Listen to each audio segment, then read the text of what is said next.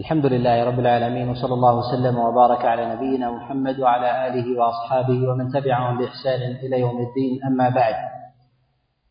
فكما هو معلوم في عنوان هذه المحاضرة إنما يخشى الله من عباده العلماء وهذه الآية وما تتضمنه من أحكام تحتاج إلى مقدمة في حقيقة ذلك العلم.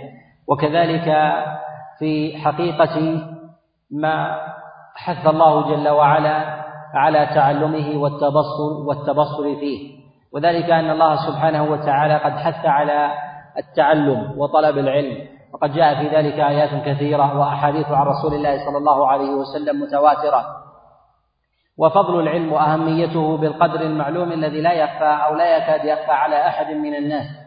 والفطرة دالة عليه وهي متحققة يعني في فطرة الإنسان.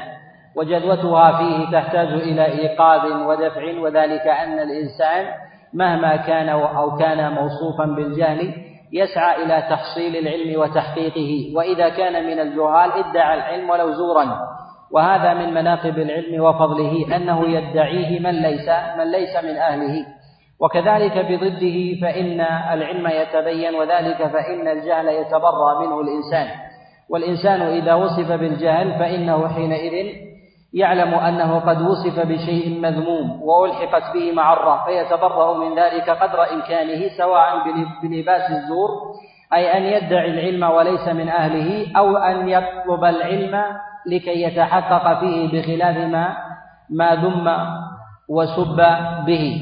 إن العلم محمود أيا كان وذلك أن العلم الذي يوصل الإنسان إلى سعادة سعادته في دينه ودنياه من أعظم ما يحمد عليه الإنسان.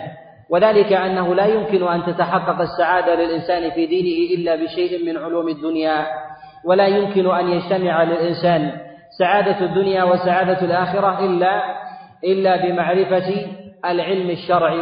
والعلم الشرعي هو ما أخبر الله سبحانه وتعالى به ورسوله صلى الله عليه وسلم هو الوحي وما تركه رسول الله صلى الله عليه وسلم من إرث. ولهذا قال روى البخاري معلقا وقد جاء عند الإمام مسلم مسندا قال عليه الصلاة والسلام العلماء ورثة الأنبياء.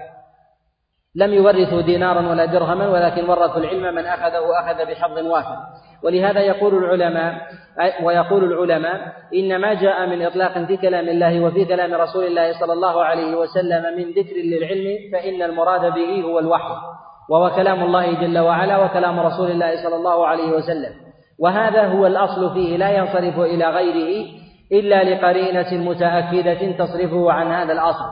وجل ما جاء من ذكر العلم في كلام الله وفي كلام رسول الله صلى الله عليه وسلم هو منصرف لذلك الإرث ولهذا وصف رسول الله صلى الله عليه وسلم أن العلماء على وصف الحقيقة والإطلاق أنهم هم الذين ورثوا الوحي من رسول الله صلى الله عليه وسلم فإن الأنبياء لم يورثوا دينارا ولا درهما وإنما ورثوا العلم من أخذه أخذ بحظ وافر ولهذا إذا أردنا أن نقف على شيء من إطلاقات النصوص في فضل العلم وبيان عاقبة صاحبه كذلك ما ما يحل به من وصف المحامد التي ألحقها به الشارع فإن المراد بذلك هو التمكن من علم الشريعة والوحي.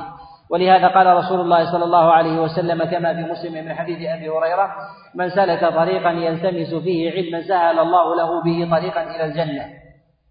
والمراد بالعلم الذي يسلكه الإنسان والطريق السبيل الذي يسلكه السالك حال حال مقصده لشيء من المرادات التي يريدها الإنسان حال قيامه سواء كان ذلك السلوك من السلوك البدني أو كان من السلوك المعنوي فإن الله جل وعلا يسهل له به طريقا إلى الجنة.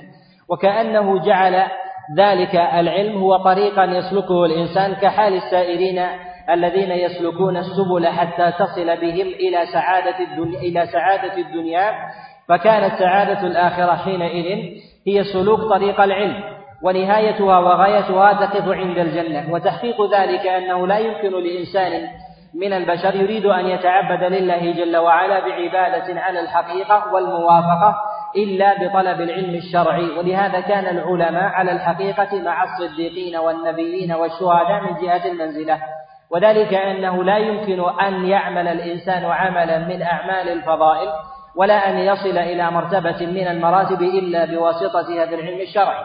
وهذا معلوم من جهة النظر ومتحقق من جهة العمل أيضا بعمل الناس. ولهذا جاءت الأدلة متضافرة عن رسول الله صلى الله عليه وسلم بالحث على العلم وأنه من جهة التحقيق هو أصل السعادة وسبيل النجاة والكفاية من الشر.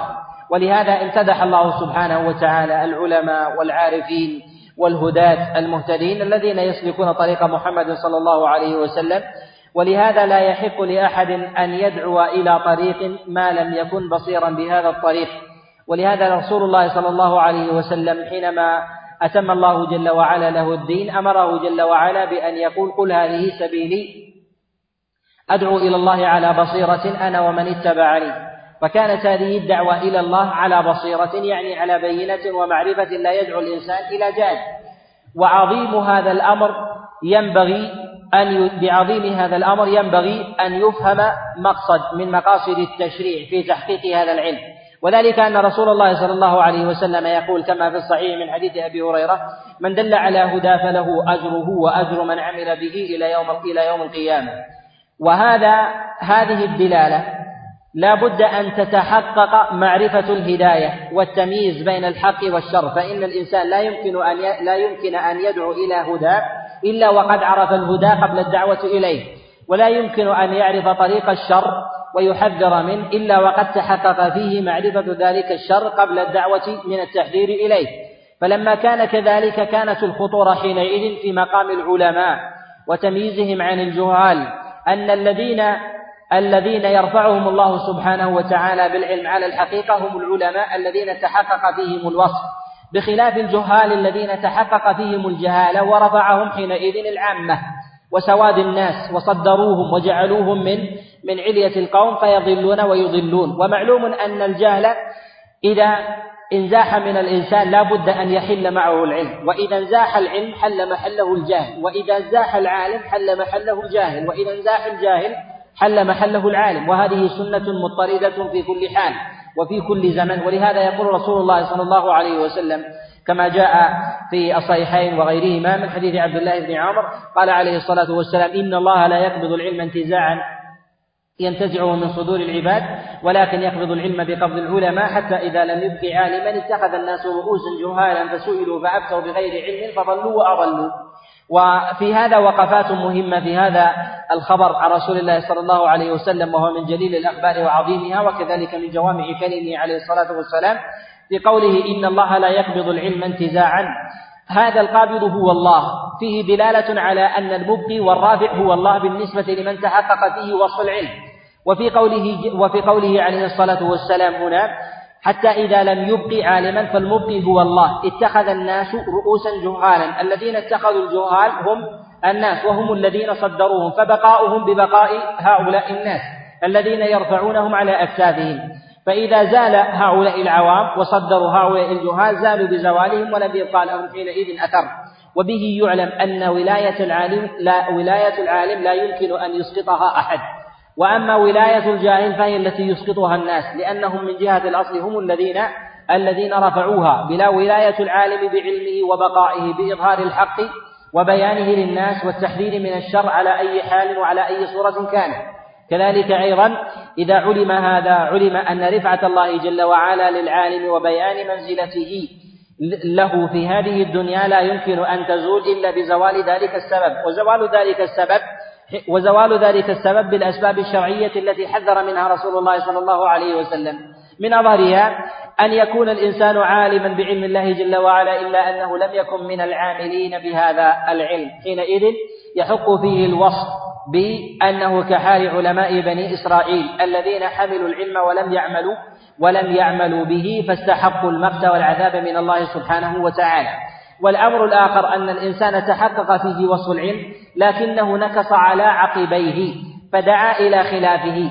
فالأول قد تعلم العلم ولكنه دعا الناس ولكن لم يعمل بذاته.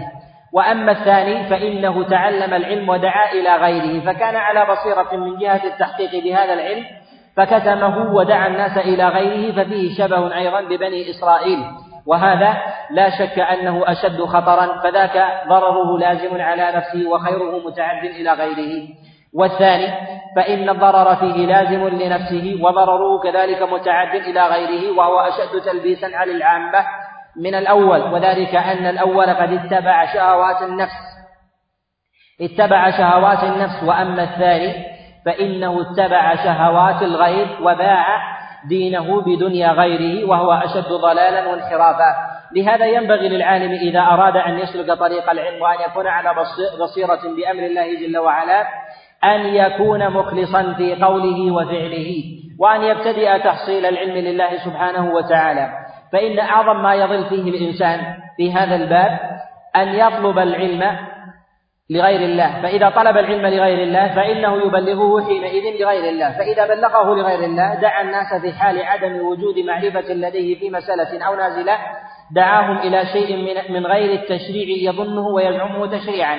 فدعا الناس حينئذ إلى البدعة ولهذا اقترنت البدعة بالجهالة مع ادعاء العلم وذلك أن البدعة تنسب إلى الشريعة بخلاف المعصية فإن الإنسان يفعلها مع إقراره مع إقراره بمخالفة الشريعة فهو يفعلها ويستغفر ويتوب. ويتوب الله جل وعلا عليه إن علم صدقه. بخلاف المبتدع الذي يفعل البدعة وينسبها علما زورا للشريعة. فإن قلده الناس على ذلك كان الأمر متناسخا والإثم والوزر على ظهره باقيا. ولهذا قال رسول الله صلى الله عليه وسلم كما جاء في حديث عبد الله بن عباس وأبي هريرة وأبي موسى قال إن الله لا يقبل من صاحب بدعة توبة. سئل الإمام أحمد عليه رحمة الله تعالى كما في بعض مسائله عن قوله عليه الصلاة والسلام لا يتقبل الله من صاحب بدعة توبة. قال لا يوفق إلى التوبة. وذلك أن الإنسان إذا فعل بدعة من البدع ودعا الناس إليها رجوعه عنها من الصعوبة بمكان. وذلك أن الناس قد قلدوه على هذه البدعة وهذا العمل التي يزعم فيها أنها من الوحي.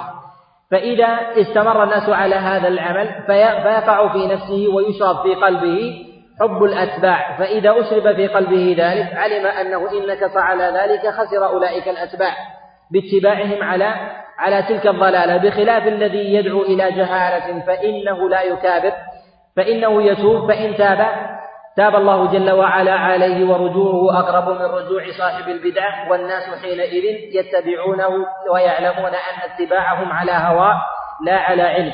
وكذلك أصحاب الغواية من أصحاب المعاصي والفسوق إذا تاب صاحب المعصية والفسق. في الغالب أن الناس يتأثرون من يتأثرون به ممن يقتدي بقوله وفعله. بخلاف صاحب البدعة فإنه يكون ملازما لها. فإن فتح الله جل وعلا على قلبه ورجع قل ما يتبعه من أصحابه من سلك طريقه بجهالة. وذلك أنه يذمونه أنه عرف الحق ثم ثم رجع عنه. وهذا معلوم مشاهد عند طرائق أهل البدع ورؤوسهم الذين يدعون إلى الضلال بزعم أنه من العلم والوحي. ولهذا يحرص العلماء على أهمية النية وأنها من عظيم من عظيم الأمور في عمل الإنسان وعلى الأخص وعلى الأخص في مسألة العلم وطلبه. فإن الإنسان إذا تحقق فيه وصف الإخلاص لله سبحانه وتعالى وكان من المخلصين في القول والعمل وتحقق فيه ذلك وفقه الله جل وعلا وأعانه وكان من أهل الثبات. بخلاف الذي فيه أصل الإخلاص لكن يرد عليه شيء من النواقض لذلك من الرياء والسمعة وغير ذلك فإنه ينكص عن هذا وذلك لأن من كانت حاله كذلك يقل عنده الإخلاص في عبادة السر وعمله. فإن الإنسان إذا كان يطلب العلم لغير الله أو يتعبد العبادة لغير الله فإنه في باطن أمره لا يطلب العلم في خفايا الأمر وفي سره. وكذلك المتعبد لله جل وعلا في العالم لا يتعبد في السر وهذه كحال المنافقين. ولهذا قد جعل الصحابة عليهم رضوان الله تعالى العلامة الفارقة بين المؤمن والمنافق العبادة السر كما روى ابن عساكر في كتابه تاريخ دمشق وغيره. قالوا من حديث عمران أن رجلا جاء إلى حذيفة بن اليمان وسأله عن النفاق فقال أتصلي إذا خلوت وتستغفر إذا أذنبت؟ قال نعم. قال اذهب فما جعلك الله منافقا. وفي هذا الإشارة إلى أن الإنسان إذا استعبد لله سبحانه وتعالى بعبادة سر بعبادة سر فإن الله سبحانه وتعالى أعطاه براءة من النفاق. لأن الإنسان إذا تجرد لله جل وعلا بعبادة الخفاء كان دافعا له بالإكثار من عبادة الظاهر. وكذلك من المؤكدات على صدق صدق وإخلاص وإخلاص ظاهر الإنسان. وإذا علم ذلك في سائر العبادة علم هذا في أشرفها. وأشرف العبادات على الإطلاق هو العلم بالله سبحانه وتعالى وبمعرفة أحكام الله جل وعلا. وذلك أن الإنسان لا يمكن أن تتحقق فيه عبادة فاضلة أو مفضولة إلا عن طريق العلم فلا يمكن أن يوحد إلا بالعلم. ولا يمكن أن يقيم أركان الإسلام إلا بالعلم فيها. لهذا كان العلماء أعظم الناس منزلة عند الله سبحانه وتعالى وأولهم نبينا محمد صلى الله عليه وسلم وهو سيد ولد آدم. لما كان كذلك عليه الصلاة والسلام أعلم الناس وهو مبلغ الوحي من الله جل وعلا بواسطة جبريل وكان من بعده هم أتباعه عليهم رضوان الله تعالى من الصحابة والتابعين وأئمة الإسلام ممن أخذ العلم عنه. كانوا كانوا تبعا لهم. فكان لرسول الله صلى الله عليه وسلم من علم الله العلم المطلق الكامل. ومن جاء بعده من أصحاب رسول الله صلى الله عليه وسلم هم أقرب إلى الكمال والنقص فيهم بحسب بعدهم من رسول الله صلى الله عليه وسلم من تقدم الإسلام وتأخره وكذلك طول المكت والقرب من رسول الله صلى الله عليه وسلم وشهود مجالسه ومنزلتهم في ذلك بحسب منزلتهم من القرب من رسول الله صلى الله عليه وسلم. ولما كان كذلك علم أن رسول الله صلى الله عليه وسلم ما من علم يتعلمه يتعلمه أصحابه وأتباعه ويعملون ويعملون به إلا كان لرسول الله صلى الله عليه وسلم من ذلك أجرا وكذلك المبلغون ممن يأتون بعد رسول الله صلى الله عليه وسلم ما بلغوا حكما لمن جاء بعدهم إلا كان الأجر لمن بلغ أحصاه الله جل وعلا ونسيه.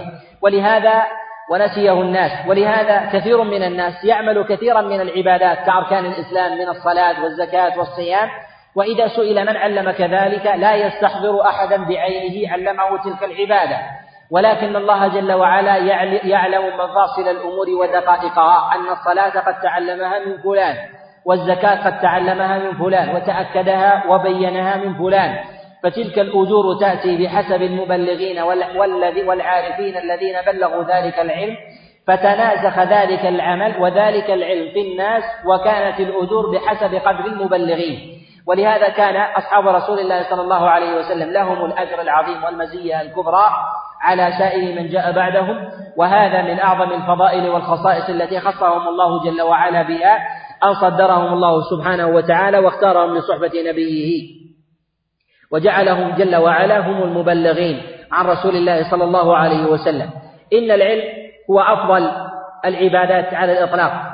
وهذا بإجماع العلماء. فرضه أفضل الفروض وواجبه أفضل الواجبات وسنته ومستحبه أفضل المستحبات على الإطلاق. وقد حكى الإجماع على ذلك جماعة من السلف من أصحاب رسول الله صلى الله عليه وسلم وهذا مروي عن عبد الله بن عمر وعبد الله بن عمرو وعبد الله بن عباس وأبي ذر وأبي الدرداء وروي عن جماعة من التابعين. وهو قول الإمام مالك والشافعي وأحمد وأبي حنيفة وغيرهم من أئمة من أئمة الإسلام ومن نظر إلى نصوصهم في الحث على العلم وبيان فضله وبيان طرق السالكين له وجد ذلك ظاهرا ظاهرا بينا. بل إن الإنسان إذا استفرغ وسعه بتحصيل هذا العلم ولو كان من العلم المفضول إذا كان حفظ ذلك العلم مما يحفظ به تلك المسألة ولا حافظ لها إلا ذلك الشخص كانت في حقه أولى من الفرائض ومتأكدات النوافل. ولهذا كان جملة من العلماء ربما تساهلوا ببعض النوافل وتركوها لأجل تحقيق العلم. ولهذا قد جعل الإمام مالك عليه رحمة الله تعالى كما رواه الخطيب البغدادي في كتابه الجامع وكذلك رواه أبن عساكر وغيرهم أن الإمام مالك عليه رحمة الله تعالى كان كان جالسا في حلقة من مسجده فجاء أحد من أصحابه فوضع الألواح ثم ذهب يصلي. قال له الإمام مالك عليه رحمة الله ما الذي ذهبت إليه بأفضل مما قمت مما قمت منه؟ يعني يعني بذلك طلب العلم. ولهذا يقول أبو زرعة عليه رحمة الله تعالى قال آثرت المجالس الإمام أحمد عليه رحمة الله على نوافلي. يعني ما ما يفعله من من أداء النوافل في حال في حال ورود التزاحم مع أنه ينبغي لطالب العلم أن يكون من المكثرين من العبادة والصلاة والاستغفار والتعليم وأن يكون له بذلك مزية وخصيصة عن غيره من عامة من عامة الناس. ولهذا كان العلماء عليهم رحمة الله تعالى لا يفرقون في مواضع العبادة بين الحل والترحال. وقد ذكر ابن أبي يعلى في كتابه طبقات الحنابلة عن الإمام أحمد عليه رحمة الله أنه كان في ليلة مسافرا ومعه أحد أصحابه. فلما قام الإمام أحمد عليه رحمة الله تعالى في ليلة من الليالي يصلي ووضع الماء عند صاحبه. فلما قام لصلاة الفجر وجده لم يمسه. فقال لم لم تمس الماء؟ قال إني مسافر. فقال سافر مسروق وما نام إلا ساجدا يعني من كثرة من كثرة عبادته. وإذا نظرنا إلى حال الإمام أحمد عليه رحمة الله تعالى في مثل هذا الموضع وكذلك حال الأئمة في مواضع أخرى نجد أنهم يفرقون بين مسائل المتزاحمة في مسائل تحصيل العلم وتحقيقه. إذا كان لا يتحصل الإنسان تحقيق العلم إلا بمزاحمة عبادة أخرى فإنها تقدم العبادة على غيرها. ولهذا قد ذكر عن الإمام أحمد عليه رحمة الله تعالى كما ذكر ابن الجوزي وغيره وكذلك البيهقي أن الإمام أحمد عليه رحمة الله تعالى سافر من سافر من العراق إلى إلى صنعاء يريد طلب العلم عند عبد الرزاق فلما قدم إليه طرق بابه فخرج بقال وكان الإمام أحمد عليه رحمة الله تعالى شابا فتيا في أول صباه في أول أو في آخر صباه في أول فتوته. فخرج بقال فقال لا تزعج الشيخ يا غلام. قال فابتعد الإمام أحمد عليه رحمة الله تعالى عن الباب حتى خرج عبد الرزاق من بيته. فقال فقال ابتدره الإمام أحمد عليه رحمة الله فسلم عليه فقال يا شيخ إني قدمت من العراق أريد أن أكتب عنك. قال من أنت؟ فقال أنا أحمد بن حنبل. قال فاعتنقني. فقال آه الله أنت أحمد بن حنبل؟ قال نعم. قال ثم أخذ يحدثني حتى اشتبكت النجوم. فكان الإمام أحمد عليه رحمة الله تعالى إذا تذكر عبد الرزاق بكى.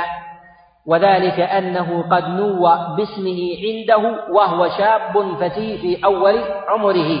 أي أن بلغ خبره عبد الرزاق وهو في صنعاء فارتحل إليه فوجد اسمه عنده عليهم عليهم رحمة الله. العلم وتحقيقه في الإنسان يجب في الإنسان في طالب العلم أن يتحقق فيه الإخلاص لله سبحانه وتعالى.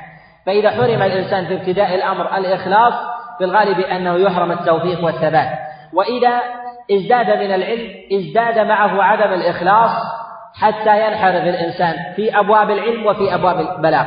ولهذا من أعظم ما تظل الأمة في سبيلها وهدايتها أن يتعلم العلم. غير المخلصين لله جل وعلا فيبلغ العلم بأهوائه وبأهواء الناس فيكونون حينئذ أرباب جمهور وأرباب عامة لا يريدون إغضاب الناس فيفتونهم بحسب بحسب أحوالهم. وبحسب ما يريدونه لهذا يضل الناس ويضلون. أما العالم الحق الذي يتعلم العلم لله سبحانه وتعالى وهو مراقب له جل وعلا فإذا تعلم العلم لله سبحانه وتعالى كان عند البلاغ مستحضرا رضا الله جل وعلا. لهذا قال رسول الله صلى الله عليه وسلم كما في حديث عبد الله بن عمرو السابق قال إن الله لا يقبض العلم انتزاعا ينتزعه من صدور العباد ولكن يقبض العلم بقبض العلماء. يعني الله جل وعلا كما أنه صدر العالم هو الذي يقبضه. لا يقبضه الجاهل ولا يصدره ولا يصدره الناس. أما الجاهل حتى إذا لم يبق عالما اتخذ الناس رؤوسا جهالا فسئلوا فأفتوا بغير علم فضلوا فأضلوا وأضلوا. العالم بالله سبحانه وتعالى العارف بأحكامه هو الذي يراقب الله جل وعلا لا يلتفت إلى رضا أحد من الناس. لا رضا عامة. ولا رضا خاصة. يرضي الله جل وعلا ويلتمس رضاه. ولو كان بسخط الناس لأن إقامة شريعة الله سبحانه وتعالى في ابتداء الأمر تحتاج سخط من الناس. ولهذا رسول الله صلى الله عليه وسلم ما غير بلاغ الله جل وعلا ولا بدل ولكنه تدرج ببلاغ الوحي بحسب المصالح. فنزل عليه القرآن منجما عليه الصلاة والسلام فبلغه كما أنزل عليه الصلاة والسلام ولم يتوانى فأرجئت أحكام ولم تبدل.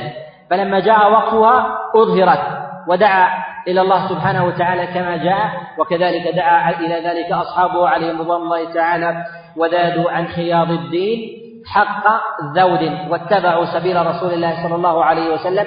حق حق اتباع. ولهذا كان العلماء الذين تحقق فيهم وصف العلم على الحقيقة هم أخشى الناس لله جل وعلا.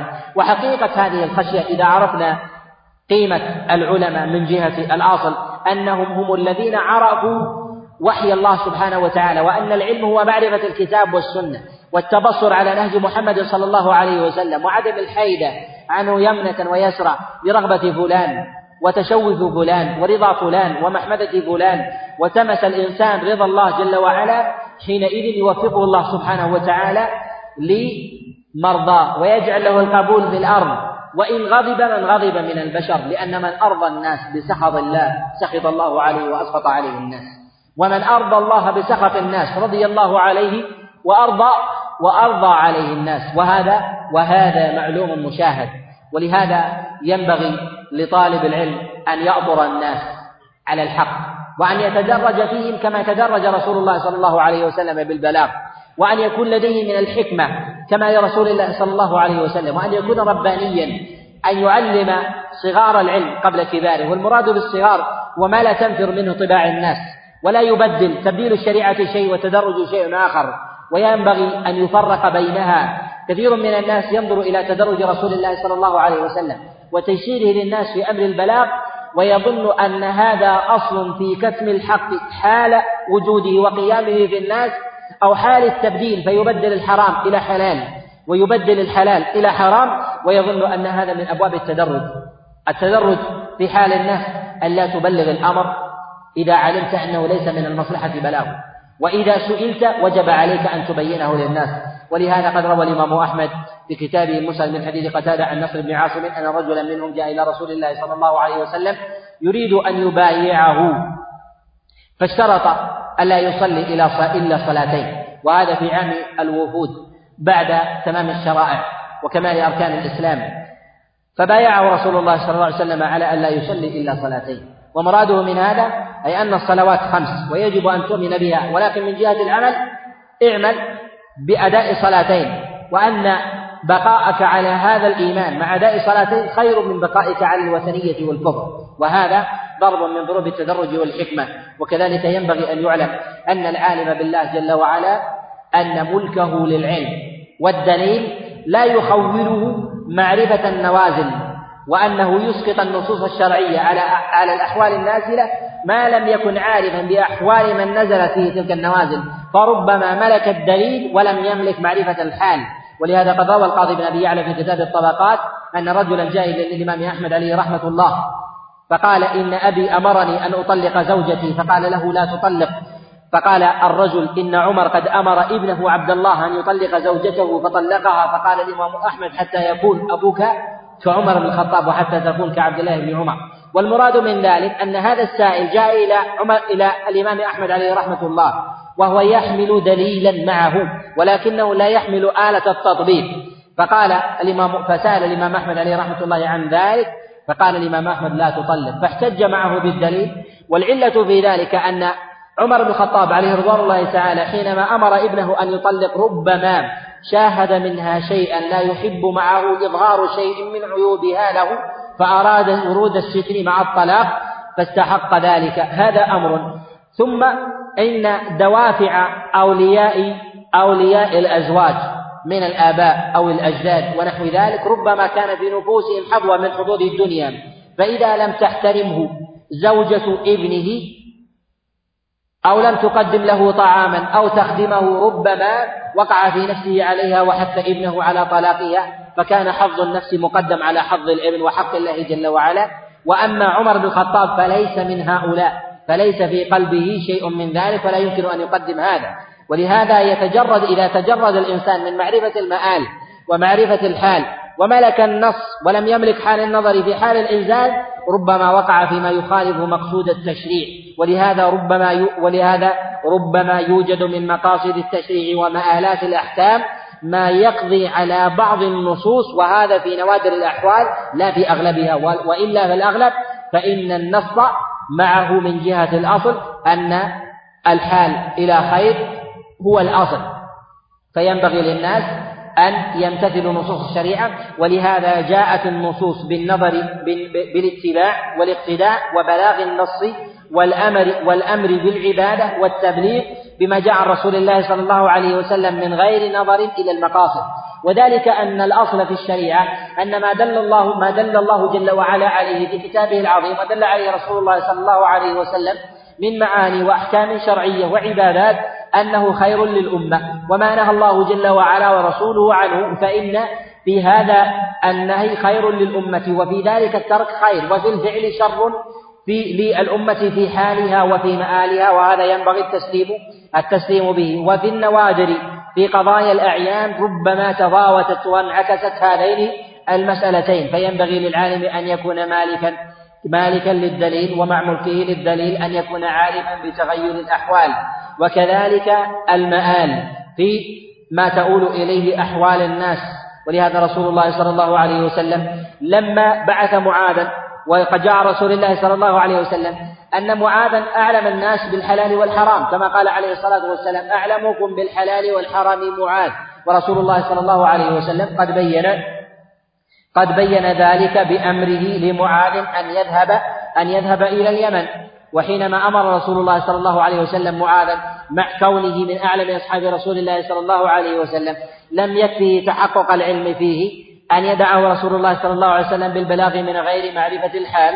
فقد روى البخاري ومسلم من حديث عبد الله بن عباس أن رسول الله صلى الله عليه وسلم لما بعث معاذا إلى اليمن قال إنك تأتي قوما أهل كتاب. وبين له حال المخاطبين أي أنهم يختلفون عن حال الوثنية في مكة. وعما شهدتهم من قومك فإنهم أهل كتاب فلتكن دعوتك إليهم تختلف عن دعوتك عما شهدته من بلاغ الناس. ولهذا ينبغي للإنسان وللعالم أن يختلف معه لفظ الخطاب من حال الناس من حال إلى حال فيختلف حال أهل الكتاب ويختلف حال الخلص من أهل الإيمان. عن حال أهل النفاق. ولهذا رسول الله صلى الله عليه وسلم تنوعت خطاب تنوع خطابه للأمة كلها بصيغ متعددة. ممن كان معه من المقربين من خاصته من الصديقين وخلص أصحابه وقدماء أصحابه من السابقين والمهاجرين. عمن كان من كان بعد ذلك ممن دخل في الإسلام وكذلك عمن كان معه من المنافقين. ممن تدثر بدثار ولبوس الصحبة مع رسول الله صلى الله عليه وسلم فمع وفرة الصحابة عليهم رضوان الله تعالى وكثرتهم كان منهم جملة من الدسائس من من المنافقين. كان رسول الله صلى الله عليه وسلم يرخص لأصحابه بمناكحتهم والتعامل معهم مع علم رسول الله صلى الله عليه وسلم للنفاق الذي يقعون فيه. فكان رسول الله صلى الله عليه وسلم يتعامل مع المؤمنين والمسلمين وكذلك مع الكفار المحاربين وأهل الذمة. والمؤلفة قلوبهم والمؤلفة قلوبهم وكذلك أيضا مع المحاربين والمنافقين الذين لهم نفاق أكبر ونفاق أصغر يختلف خطابهم بعضهم مع مع بعض. فكم من الناس من تركه رسول الله صلى الله عليه وسلم؟ تركهم رسول الله صلى الله عليه وسلم اتقاء فحشهم. وكم من أصحاب رسول الله صلى الله عليه وسلم من خصهم بخصيصة مع أن غيرهم خير منهم وهذا دليل على سبر الحال. فرسول الله صلى الله عليه وسلم قد خص حذيفة بأنه أمين سره وبلاء وأبلغه بأسماء المنافقين بأعيانهم مع أن هناك من الصحابة من هو أقوى إيمانا منه وأقرب منزلة كأبي بكر وعمر وعثمان وعلي بن أبي طالب فكان يعرف المنافقين بأعيانهم. ولهذا قد روى الإمام مسلم في كتابه الصحيح من حديث عمار بن ياسر أن حذيفة بن اليمان عليه رضوان الله تعالى قال سمعت رسول الله صلى الله عليه وسلم يقول في في أصحابي اثنا عشر منافقا ثمانية منهم لا يدخلون الجنة حتى يلج الجمل في سم الخياط فكان عمر بن الخطاب عليه رضوان الله تعالى ينظر إلى حذيفة بن اليمان فإذا مات أحد من أصحاب رسول الله صلى الله عليه وسلم فإذا صلى عليه حذيفة صلى عليه وإذا لم يصلي عليه حذيفة لم يصلي لم يصلي عليه.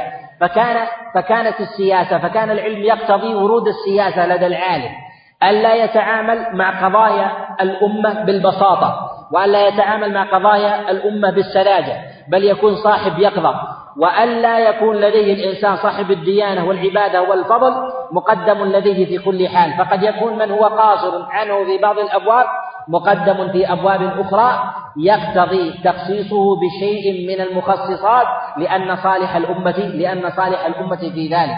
ولهذا رسول الله صلى الله عليه وسلم قد خبر أصحابه عليهم رضوان الله تعالى وعرف مراتبهم ومنازلهم من جهة طبائعهم وتعاملهم. كذلك ينبغي للعالم أيضا أن ينأى بنفسه عن حظوظ الدنيا ومتعها. لماذا؟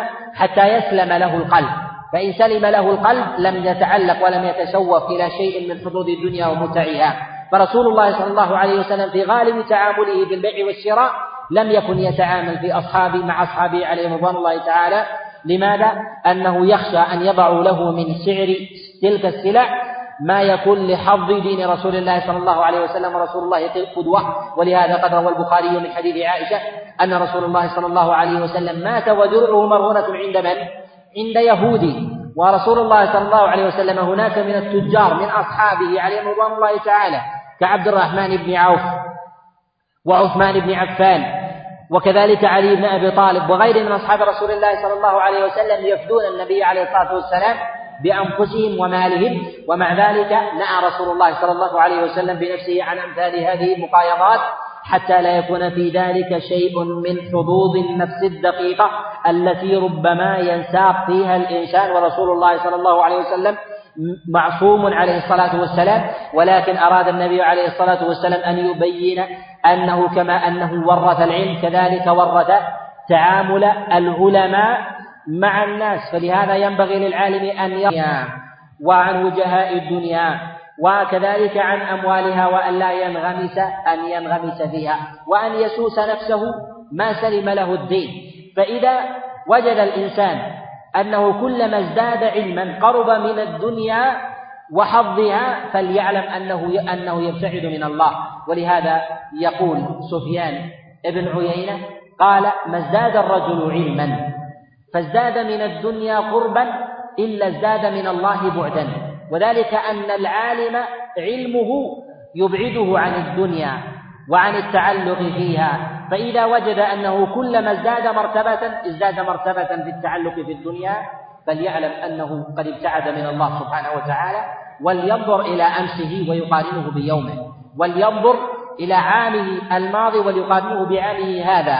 من جهة تعلق قلبه بالدنيا فإذا وجد القلب قد تعلق منزلة في الدنيا بقدر تقدمه بالعلم فليعلم أن قلبه قد شابته شائبة ووقع فيه حظ من حظوظ حظوظ الدنيا وهذه معادلة شبه مضطردة لا يكاد يسلم منها أحد.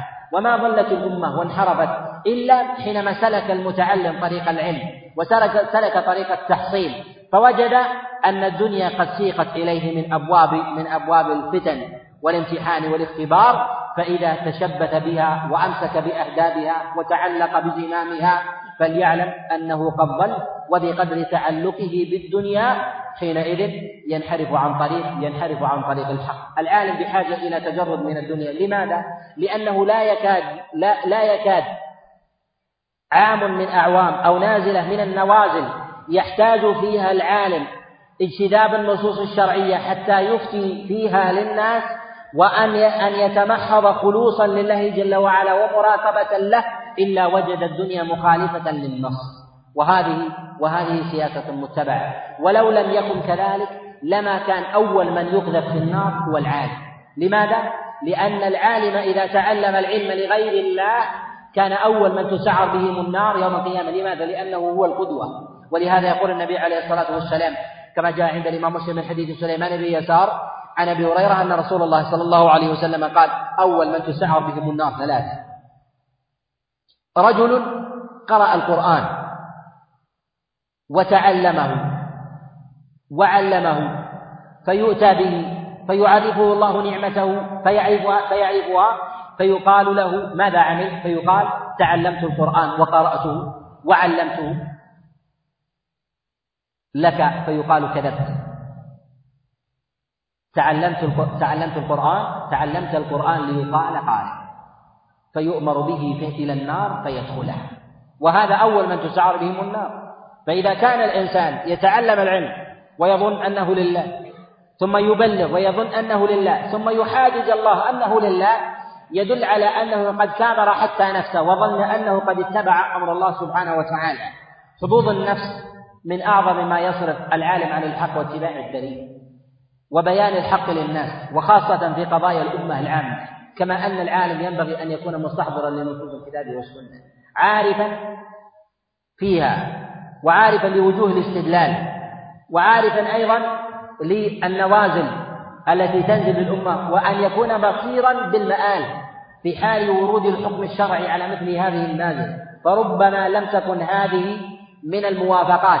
فاحتاجت إلى ما يخالف ذلك الأصل المضطرد فاحتاج إلى أن يفتي إلى أن يفتي بغيره. لهذا رسول الله صلى الله عليه وسلم أنزل الله جل وعلا عليه الحدود وأمر بإقامتها وبين أن حدود الله لا لا يتعداها أحد وأن أن الإنسان لا يمكن لا يمكن أن يؤمن برسول الله صلى الله عليه وسلم ويجد في نفسه حرجا مما قضى رسول الله صلى الله عليه وسلم. بل يجب عليه مع ذلك أن يسلم تسليما. مع هذا بين رسول الله صلى الله عليه وسلم في بعض أحواله غض الطرف عن بعض عن بعض المنافقين الخلص الذين بين الله جل وعلا كفرهم وخروجهم من الإسلام كما في قصة المنافقين الذين قدموا على رسول الله صلى الله عليه وسلم من قصة تبوك. من من من تبوك. مع وجود بعض أصحاب رسول الله صلى الله عليه وسلم الصادقين الذين الذين عرفوا كلام الله جل وعلا وكلام رسول الله صلى الله عليه وسلم ولكن قصروا عن فهم رسول الله صلى الله عليه وسلم فأرادوا أن يطبقوا شيئا ما أراده رسول الله صلى الله عليه وسلم من قتل بعض المنافقين الخلص فأراد رسول الله صلى الله عليه وسلم مقصدة أعظم من ذلك فقال أتريدون أن يقول الناس أن محمدا يقتل أصحابه؟ وهذه نظرة بعيدة. أن ينظر الإنسان إلى المآل وأن لا ينظر إلى ورود النص. أقول أن زمام النص مجردا لا يعني للعالم أنه يقوم بإنزاله في كل نازلة مضطردة بل يقال أنه ينبغي أن يتقي الله وأن يتجرد من الدنيا ومن علائقها حتى لا يشرب قلبه ذلك. فإذا أشرب قلبه ذلك اختلطت لديه الأمور ولم يكن لديه حينئذ الموازنات فخشي فقد المال أو فقد الجاه وحظ النفس ونحو ذلك. لهذا العالم الرباني الذي كلما ازداد تحصيلا للعلم الشرعي ازداد قربا من الله سبحانه وتعالى ازداد من العبادة. من ذكر الله جل وعلا والاستغفار والتهليل وهذا ظاهر في قول الله جل وعلا إنما يخشى الله من عباده العلماء. إنما يخشى الله من عباده العلماء. أي أن ورود الخشية على العالم تزداد مع زيادة العلم فكلما زاد العلم زادت الخشية لله سبحانه وتعالى. وهذه الخشية من لوازم من لوازمها عدم التعلق بأمر عدم التعلق بأمر الدنيا من مال وجاه. وهذا أعظم ما يفسد على الإنسان على الإنسان دين. أعظم ما يفسد على العالم علم. وكذلك أن يفقده صوابه أن أن يتعلق بأمر المال وأمر وأمر الدنيا. ولهذا العالم الذي يتوجه خطابه للناس عامة. و وفي بلده أو في قريته. ونحو ذلك يحاول قدر إمكانه أن يتجرد من دنيا من دنيا الناس في مجتمعه فإن كان في قرية أن يتجرد من دنيا أهل هذه القرية. ويحرص تمام الحرص ألا يتعامل مع هؤلاء بالبيع والشراء حتى لا ينكسر قلبه ويتعامل معهم أو يتنزل معهم في شيء من أحكام الشريعة. فليعمل معهم لله سبحانه وتعالى. وليأخذ ويتعامل مع الأبعدين الذين لا يجاملونه في دينه أو ربما لا يعرفونه كما كان رسول الله صلى الله عليه وسلم. حينما مات وذرعه مرهونة عند يهودي كما تقدم. وبهذا نعلم أن أصحاب رسول الله صلى الله عليه وسلم لو كانوا يعلمون أن رسول الله صلى الله عليه وسلم عليه دين من نوع الرهن عند يهودي لبادروا لبادروا بوفائه وكذلك كذلك بأخذ ذلك أو بإعطاء سد حاجة رسول الله صلى الله عليه وسلم. ولكن رسول الله صلى الله عليه وسلم كان يتعامل في حاجته في دنياه بعيدا عن حظ عن حظ أمر الدنيا ولو كان من من علية الخلق بعد الأنبياء وهم أصحاب رسول الله صلى الله عليه وسلم. العلم الشرعي له مراتب عديدة. ينبغي للإنسان أن يكون متبصرا فيها وهذه المراتب إذا إذا علمها الإنسان من جهة التحقيق وكذلك من جهة الأمر بالسلوك وفقه الله سبحانه وتعالى إلى ما تقدم الكلام عليه من جهة الإخلاص. وليعلم أن وليعلم أن الخلط في أبواب مراتب العلم له أثر على الخلط في أبواب في أبواب النيات. وذلك أن الله جل وعلا حينما جعل المعلوم المعلومات متباينة من جهة فضلها وكذلك وجوبها على الإنسان كذلك من جهة طلبها هو لازم لمعرفة ذاته. لهذا فإن توحيد الله سبحانه وتعالى ينبغي ينبغي أن يكون أول ما يعلمه الإنسان لأنه أول ما يبلغ وأول ما يدخل الإنسان فيه الإسلام. لهذا يقول رسول الله صلى الله عليه وسلم أمرت أن أقاتل الناس حتى يصلوا أو يزكوا أم حتى يشهدوا أن لا إله إلا الله وأن محمد رسول الله حتى يشهدوا أن لا إله إلا الله وأن محمد رسول الله. ويقيموا الصلاة ويؤتوا الزكاة ويصوموا رمضان ويحج البيت إن استطاعوا إليه سبيلا. وكذلك أيضا قال عليه الصلاة والسلام كما في حديث معاذ بن جبل كما في الصحيحين وغيرهما إنك تأتي قوما أهل الكتاب فليكن أول ما تدعوهم إليه يعني أول ما تبلغهم لأنهم متعلمون لأن هؤلاء تعلموا أرادوا تعلم العلم الشرعي إن رغبوا منك ذلك ذلك العلم على سبيل الاتباع فليكن أول ما تدعوهم إليه شهادة لا إله إلا الله وأن محمد رسول الله. فإنهم أجابوك لذلك ما يدل على أن العلم مراتب فإنهم أجابوك لذلك فأخبرهم أن الله افترض عليهم خمس صلوات في اليوم والليلة في هذا يعلم أنه ينبغي للمتعلم حتى يوفق إلى الإخلاص في النية لله سبحانه وتعالى أن يأخذ العلم بقدر ما يجب عليه في ذاته. فما كان واجبا على الأعيان فإنه يقدم ما كان واجب على ما كان واجبا على فروض الكفاية. وما كان واجبا على فروض الكفاية من جهة التعليم يقدم على ما كان واجبا على ما على ما كان مستحبا للأمة من فضول المسائل ودقائقها فإذا كان الإنسان كذلك وفق إلى الإخلاص. أما الإنسان الذي يطيع شهوته باتباع باتباع الأمور المفضولة من مسائل العلم ويدع ما كان واجبا عليه. فإن هذا فإن هذا من أعظم القوادح في النيات. فبعض الناس يتعلم دقائق العلم دقائق المسائل سواء من علوم الآلة ونحو ذلك ويدع ما يجب عليه من مسائل الاعتقاد أو ما يدع ما يجب عليه من مسائل أركان الإسلام.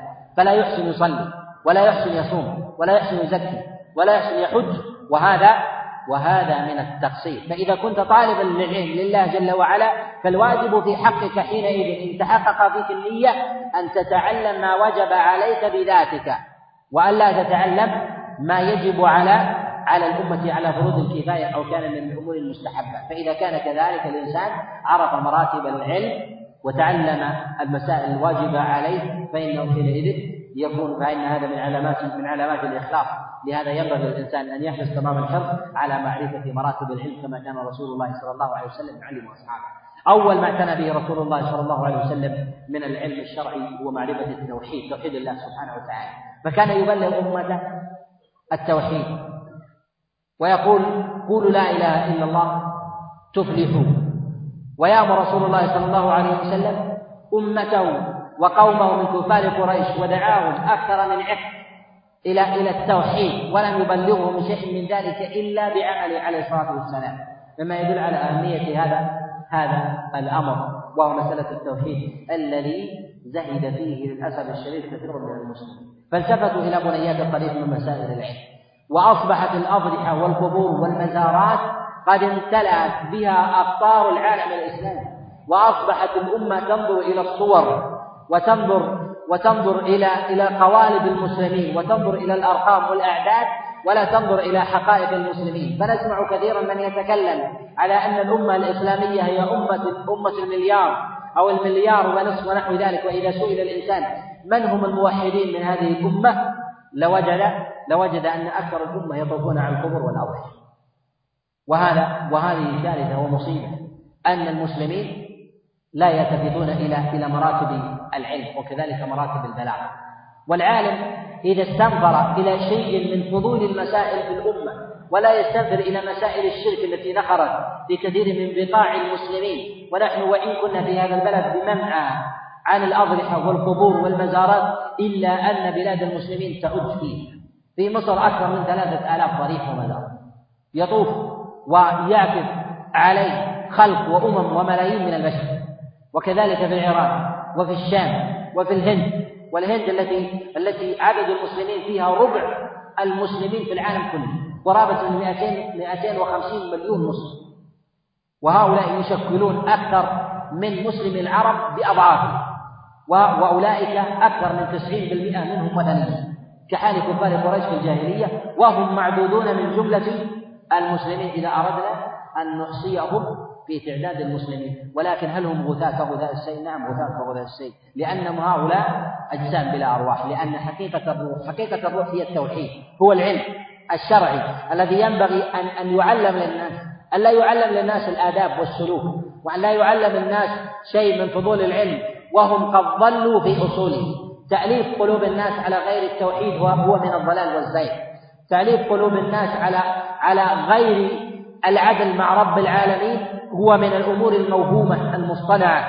لهذا جعل الله جل وعلا أعظم الظلم وأعظم الحيف هو الظلم في حق الله سبحانه وتعالى. ولهذا يقول الله جل وعلا في كتابه العظيم حاكيا عن لسان العبد الصالح لابنه يا بني لا تشرك بالله إن الشرك لظلم عظيم.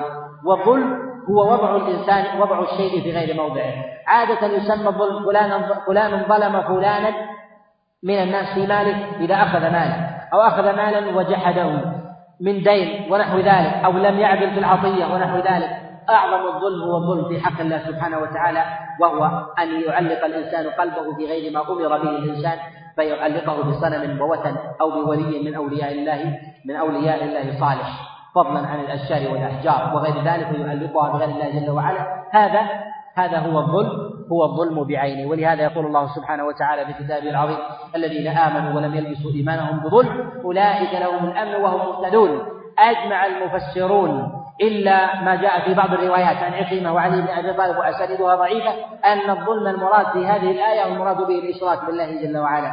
وأن الذي الذي لم يعدل مع الله جل وعلا في الأرض أن الله جل وعلا لا يحقق له الأمن.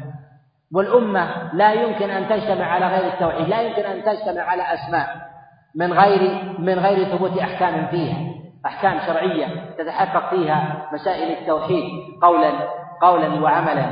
فإذا لم تتحقق فيها الأحكام وتوفر فيها الأسماء حينئذ تظل الأمة للأسف الشديد في هذا الباب وتصبح جوفاء وغثاء كغثاء السيل لهذا. قال رسول الله صلى الله عليه وسلم حينما ذكر أن الأم أن الأمم تتداعى على هذه الأمة كما تتداعى الأكلة على قصعتها قالوا يا رسول الله أو من قلة نحن؟ قال أنتم حينئذ كثير ولكنكم غثاء ولكنكم غثاء كغثاء السيل. وسبب هذا الغثاء في الأمة أن الأمة تعلقت في أمر الدنيا وكرهت الموت وأعظم ما يتعلق تتعلق فيه الأمة في أمر الدنيا أن انقلب الشرك إلى متاجر فأصبحت فأصبحت المزارات مواضع اقتصادية للسياحة ونحو ذلك فأصبحت تدافع عن السياسات والدول وتجعلها ضمن الأوقاف وتوضع القبور للطواف عليها وكذلك جلب السواح الذين يأتون من أقطار العالم الإسلامي وهناك من الأضرحة والقبور من يزورها في العام أكثر ممن يزور البيت الحرام. وقد رأيت بعيني بعض المواضع في بلاد الهند من القبور والأضرحة ما يجتمع فيها في اليوم الواحد مليونين من المسلمين ممن يدعي الإسلام وهو محسوب على أمة الإسلام وداخل في أرقامها وهؤلاء غثاة غثاء السيل. والسبب في ذلك هو الخلط في مقام العلم ومراتبه. الخلط في بلاغ في بلاغ العلم وتبليغه للناس وبيان الأمة الحقيقية التي تعرف العلم الشرعي ممن تأخذ المراتب المفضولة وتدع المراتب الفاضلة. أعظم طريقة لبلاغ العلم للناس التي ينبغي للعالم أن يتأسى وأن يتحلى فيها أن يسلك طريقة محمد صلى الله عليه وسلم. وطريقة محمد صلى الله عليه وسلم في بلاغ العلم حتى تتحقق في الأمة الخشية لله جل وعلا والخوف منه سبحانه وتعالى هي بالنظر في سيرته في بلاغه عليه الصلاة والسلام للدين وللأحكام الشرعية. إذا أردنا أن ننظر إلى بلاغ رسول الله صلى الله عليه وسلم وجدنا أنه له أن له صفتان الصفة الأولى من جهة معرفة مراتب مراتب العلم أن أوله العقائد ثم يليه بعد ذلك أركان الإسلام. ثم يليه بعد ذلك ما كان واجبا على الأعيان ثم ما كان واجبا على فروض الكفاية وهكذا كان رسول الله صلى الله عليه وسلم يبلغ يبلغ الأمر يبلغ الأمر للناس. ثم الطريقة الثانية أو الصفة الثانية صفة تبليغ ذلك الحكم الشرعي الذي يأمر الإنسان بتبليغه. وقد حدث في الأمة كثير من الخلل في هذا الباب ووقع فيها اللبس فاستهانت الأمة في كثير من الأحكام الشرعية. نجد كثيرا ممن يبلغ الناس العلم على غير هدي محمد صلى الله عليه وسلم.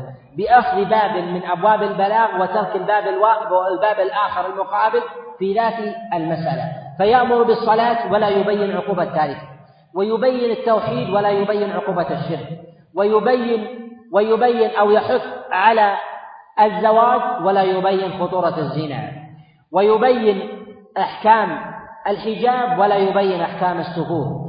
ويبين أحكام البيوع ولا يبين أحكام الربا وغير ذلك ومن نظر إلى حال رسول الله صلى الله عليه وسلم وجد أنه ما من حكم شرعي من, أحكام الشريعة يتحقق الوصف فيه في ذهن المتعلم وبيان قدره في الشريعة إلا في اجتماع الوصفين. وإلا فالأوامر الشرعية تشترك في ذات الصيغة افعل لا تفعل. النبي عليه الصلاة والسلام يأمر الناس صلوا ويأمر الناس تسوقوا ويأمر الناس توضوا ويأمر الناس صلوا الأرحام أطعموا الطعام هو أمر واحد. لكن كيف نعرف المراتب أن هذه هي أغلظ من تلك؟ نعرف المراتب ببيان ضدها بعقوبة تارك الصلاة وعقوبة تارك قطيعة الأرحام. هل هو مخلد؟ هل هو يطلق عليه وصف الكفر؟ وهل موعود بالنار؟ وهل هو موصوف باللعن؟ ونحو ذلك. وهذا ما سلكه كثير ممن ينتسب إلى الدعوة في زمننا فأخذ شقا من البلاغ وترك الشق الآخر لأسباب عديدة. منها إما طلبا للتيسير على الناس يزعم أو عدم ترهيب الناس أو تحبيب الناس إلى الشريعة وهذا نوع من القصور. ولا أعلم حكما من أحكام الشريعة مرت مرحلته في زمن رسول الله صلى الله عليه وسلم إلا, أنه كان يأمر بالفعل وينهى عن ضده ويبين عاقبة الضد. والتدرج مطلوب. ولهذا تيسير الشريعة في التدرج. لا في شطر الأحكام الشرعية والإتيان بخلط كثير من الأمور. لهذا كثير من العامة في أقطار العالم الإسلامي ينظرون إلى الأحكام الشرعية ولا يعرفون الأولويات منها. لا يعرف هل الصلاة هي آكد من من صلة الأرحام أم لا. هل الصلاة آكد من الزكاة أم لا؟ لا يعرفون الترتيب. الترتيب بماذا يعرف؟ بعقوبة التارك. فإذا أهملت عقوبة التارك وهو الجزء الآخر من التشريع وهو النهي عن المنكر وقع الخلط في أفهام كثير من الناس. لهذا وجد عند كثير من العامة من ينظر إلى كثير من المتعبدين والزهاد أو الذين ينفقون الأموال للناس وهم أصحاب جرم عظيم وشرك مع الله جل وعلا ويقولون أن هؤلاء أن هؤلاء يكفلون الأيتام وهؤلاء ينفقون للناس وهؤلاء يدعمون الفقراء ونحو ذلك وهم في الشرك وقعوا. لماذا حدث هذا الخط للناس؟ لأنهم علموا الشريعة جملة بباب واحد من أبواب البلاغ وهو أن الله جل وعلا أمر بالصدقة وأمر بكفالة الأيتام وأمر بالصلاة ونحو ذلك وما بين حقيقة تارك الصلاة. ولهذا كثير ممن ينتسب إلى الدعوة إلى الله جل وعلا في كثير من وسائل الإعلام. يرى أن في هذا الشق الآخر شق لصف المسلمين وهذا هو الخلق. وهذا وهذا هو الخلق. ولهذا إذا أراد الإنسان أن يتكلم في مسائل التوحيد يجد مشقة عند العامة. بل عند بعض من ينتسب إلى العلم. لماذا؟ لأنه حال تعليمه وتبليغه للناس وقع في شق هذه في شق هذه المفاهيم وهذه المسائل فوقع فيها خوف لدى المتعلمين ونحو ذلك. وأعظم ما يسلكه كثير ممن ينتسب إلى الدعوة إلى الله سبحانه وتعالى في هذا في في في بلاغ الناس إما أن يقصد ترغيب الناس وتحبيبهم إلى الخير وهذا مقصد لكنه وضع في غير موضعه تحبيب الناس أن لا تأتي بحكم ربما لم يحن وقته لهؤلاء المتعلمين. ولهذا رسول الله صلى الله عليه وسلم حينما جاءه الرجل وقال أريد أن أصلي صلاتين وكأن ذلك الرجل حينما جاء إلى رسول الله صلى الله عليه وسلم يقول لا يوجد عندي وقت أصلي خمس صلوات وهو شيخ قبيله يقول لا يوجد عندي أنا أريد أن أبايعك يا رسول الله لكن أريد أن أصلي أن أصلي صلاتين نقول تدرج معه اجعله يصلي يصلي صلاتين ثم يدخل في الإسلام ويؤمن بها تشريعا لا يجوز أن نقول أنه لا يوجد في الإسلام إلا صلاتين نقول آمن بالخمس وصلي وصلي صلاتين. وهذا هو التيسير المقصود بالشريعة ومن نظر إلى هدي رسول الله صلى الله عليه وسلم وطريقة القرآن وجد أن الإسلام ينزل ينزل على محمد صلى الله عليه وسلم على طريقة التدرج. ينزل حكم ثم حكم كذلك في أمر بلاغ الناس. كذلك العالم إذا حل في بلد من البلدان التي لم لم يقع فيها الإسلام من قبل ليس له أن يأتي بأحكام الشريعة بديوان من دواوين الإسلام ويأتي إلى شخص أو وجيه من من الوجهة قد دخل الإسلام ثم يأتي بدواوين الإسلام ويقول هذا الإسلام كله آمن به وإلا وإلا فعلنا فيك وفعلنا. لا الحكمة من ذلك أن تقول قل لا أشهد أن لا إله إلا الله وأن محمد رسول الله. حينئذ دخلت في الإسلام. بعد ذلك قل فرضت علينا الصلاة. ولا تخبر بما بما يتهيب الإنسان وقد حدثني أحد الإخوان ممن ممن اهتم بأمر الدعوة إلى الله جل وعلا. يقول ذهبت إلى بعض البلدان في بعض شرق آسيا من من بعض البلدان الصناعية. يقول فالتقيت بأحد الذين الذين يعتنون بالمعرفة والصناعة ونحو ذلك من أحد الكبراء فدعوته إلى الإسلام فآمن. يقول فأتيته به.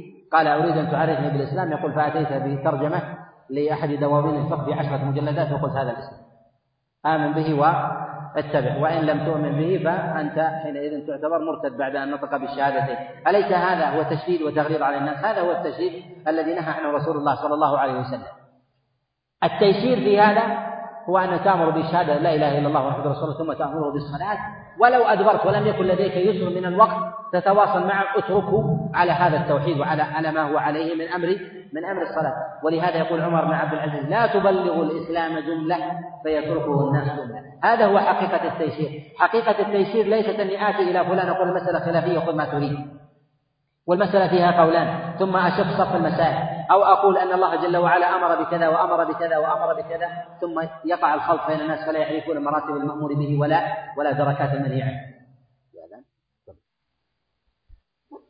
أستغفر الله أستغفر الله. الله أكبر الله أكبر الله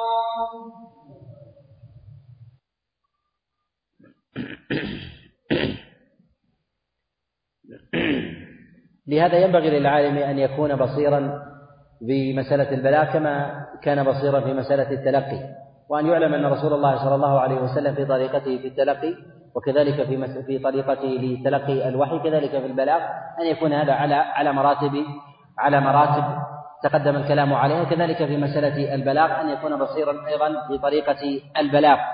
وأن الله جل وعلا ما أنزل هذه الشريعة إلا وهي شريعة سمحاء. والمراد بذلك اليسر والسماحة وعدم التشديد التشديد على الناس. واليسر قد تكلم تقدم الكلام عليه في مسألة التدرج.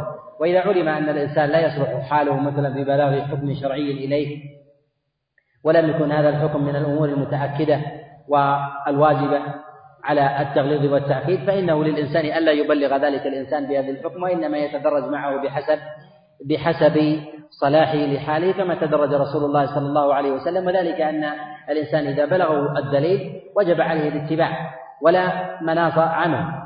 وإذا حاد عنه فإنه حينئذ يعاقب بتركه بتركه لذلك ويستحق حينئذ العقاب العقاب فلا يكون الإنسان عونا لبعض آه، بعض العامة أو من يستثقل بعض النصوص الشرعية آه، عونا للشيطان بصده عن سبيل الله سبحانه وتعالى. وينبغي أن يعلم أن العلماء عند التحقيق أنهم على ثلاثة مراتب. المرتبة الأولى العلماء العارفون بالله الذين عرفوا الشريعة الشريعة نصوصا وكذلك استنباطا عرفوا ما حث الشارع عليه من وجوه الاستدلال بالنظر بكلام الله عز وجل وكلام رسول الله صلى الله عليه وسلم وكذلك بالنظر إلى الاقيسه والنظر والاعتبار وكذلك أيضا بالنظر إلى المقاصد وسد الذرائع ومعرفة المحكم من المتشابه والناسخ من المنسوخ والمطلق من المقيد والعام من الخاص وتمييز بعضها عن عن بعض. فهؤلاء يعرفون الأدلة ويعرف بعضهم دليل بعض فيعذر بعضهم بعضا ويعلم ويعلم هؤلاء العلماء أن من خالفهم من من المخالفين أنه إنما خالف لدليل وله وجهة نظر فيه فيعذر بعضهم بعضا. وبهؤلاء الناس وبهذا الصنف وبهذه الطائفة الأمة مرحومة وهي على سعة من أمرها. آه، الفئة الثانية وهي فئة العامة الذين هم من الجهلة الذين يتبعون كل كل قائد يتبعون من يتكلم سواء بجهل أو بعلم. والفئة الثالثة هي هي شر. هي شر من وصف بالعلم. وهي أنصاف أنصاف المتعلمين الذين أخذوا من العلم شيئا وتركوا وتركوا أشياء. وبهذا لا يعذرون العلماء عند الخلاف ولا يعرفون مواضع الخلاف التي يسوغ فيها الخلاف. وإذا تكلم العلماء في مسألة من مواضع الإجماع ابتدروا إليهم ببعض ما يخالف قولهم فيتبعهم العوام ويظنون أنهم علماء فينشق حينئذ الصف. وربما لم يقدروا مواضع الخلاف فأنفوا فيما لا يستحق التعنيف. أو ربما تساهلوا فيما يستحق التشديد فلم يعرفوا مراتب العلم وخلطوا بين هذه الأمور فأصبحوا حينئذ هم الشر والوبال ونحن حينئذ إذا عرفنا هذه الأوصاف أدركنا مواضع الرحمة ومواضع ومواضع النقمة. أعظم مواضع الرحمة في مواضع الخلاف هي ما اختلف فيه أصحاب رسول الله صلى الله عليه وسلم. ولهذا يقول عمر بن عبد العزيز ما أحب أن أصحاب رسول الله صلى الله عليه وسلم اتفقوا وإنما اختلافهم اختلافهم رحمة. فإذا اختلف أصحاب رسول الله صلى الله عليه وسلم فليعلم أن الخلاف حينئذ هو من الخلاف من خلاف الرحمة. والخلاف النقمة هو الخلاف في التوحيد وهو أصل النقمة. ولهذا يقول أبو يزيد البسطامي كما روى ابن عند الحلية قال لو لم تختلف الأمة لخشيت العنت والخلاف رحمة إلا في تحقيق التوحيد. يعني في تحقيق التوحيد ليعلم أن الخلاف حينئذ أن الخلاف خلاف نقمة فينبغي أن يعلم مواضع الخلاف الرحمة ويعلم القطعيات والكليات والأصول التي عليها الاتفاق ويفرق بينها وبين وبين غيرها. وفي زمننا هذا وقع اللبس عند كثير من العامة. في مسائل في مسائل العلم ووصف العلم الحق العالم الحق الذي تحقق فيه وصف العلم وتحقق الوصف وتحقق الخلط في هذا الأمر في مسائل أو بأسباب متنوعة. منها أن وجد من العامة من يصدر أنصاف المتعلمين أو الجهلة الخلص الذين ربما كانوا يعرفون شيئا من فضول مسائل الدين من معرفة التاريخ أو بعض السير أو المغازي ونحو ذلك فصدروا على أنهم حكم في الشريعة كلها. على أنهم علماء يفتون يفتون في الحلال والحرام. فأفتوا في الأمور النازلة وشقوا مسائل الخلاف ونحو ذلك. كذلك من أسباب اللبس في تقدير مواضع العلماء ونحو ذلك ما يسمى بالشهادات العلمية المعاصرة التي صدرت كثيرا ممن حمل الشهادات وهو ليس من أهل من أهل العلم. يعرفون مسائل دقيقة اختصوا بها فكان الاختصاص في هذا الباب وبال على الأمة. الأمة ينبغي أن تسلك مسائل الاختصاص حتى تبدع وتنجز لا أن يصدر هؤلاء المختصين في مسائل جزئية حتى يكونوا حكم على الناس. لهذا نجد من يوصف بالعلم أو الفقه ونحو ذلك. ونسمع أن فلانا مختصا وأستاذا في الفقه المقارن ودكتور في الفقه المقارن. وإذا أردنا أن نميز نجد أن أن الماجستير مثلا في في أحكام الأصابع. بالفقه المقام. ونجد الدكتوراه في أحكام الأظفار ثم أمام الناس أستاذ الفقه المقام. وكأنه أخذ الفقه من أوله إلى آخره. والأليق في هذا أن يقال أستاذ الأصابع بالفقه المقام. حتى لا يدلس حتى لا يدلس على الناس. أليس هذا الحق؟ هذا الحق.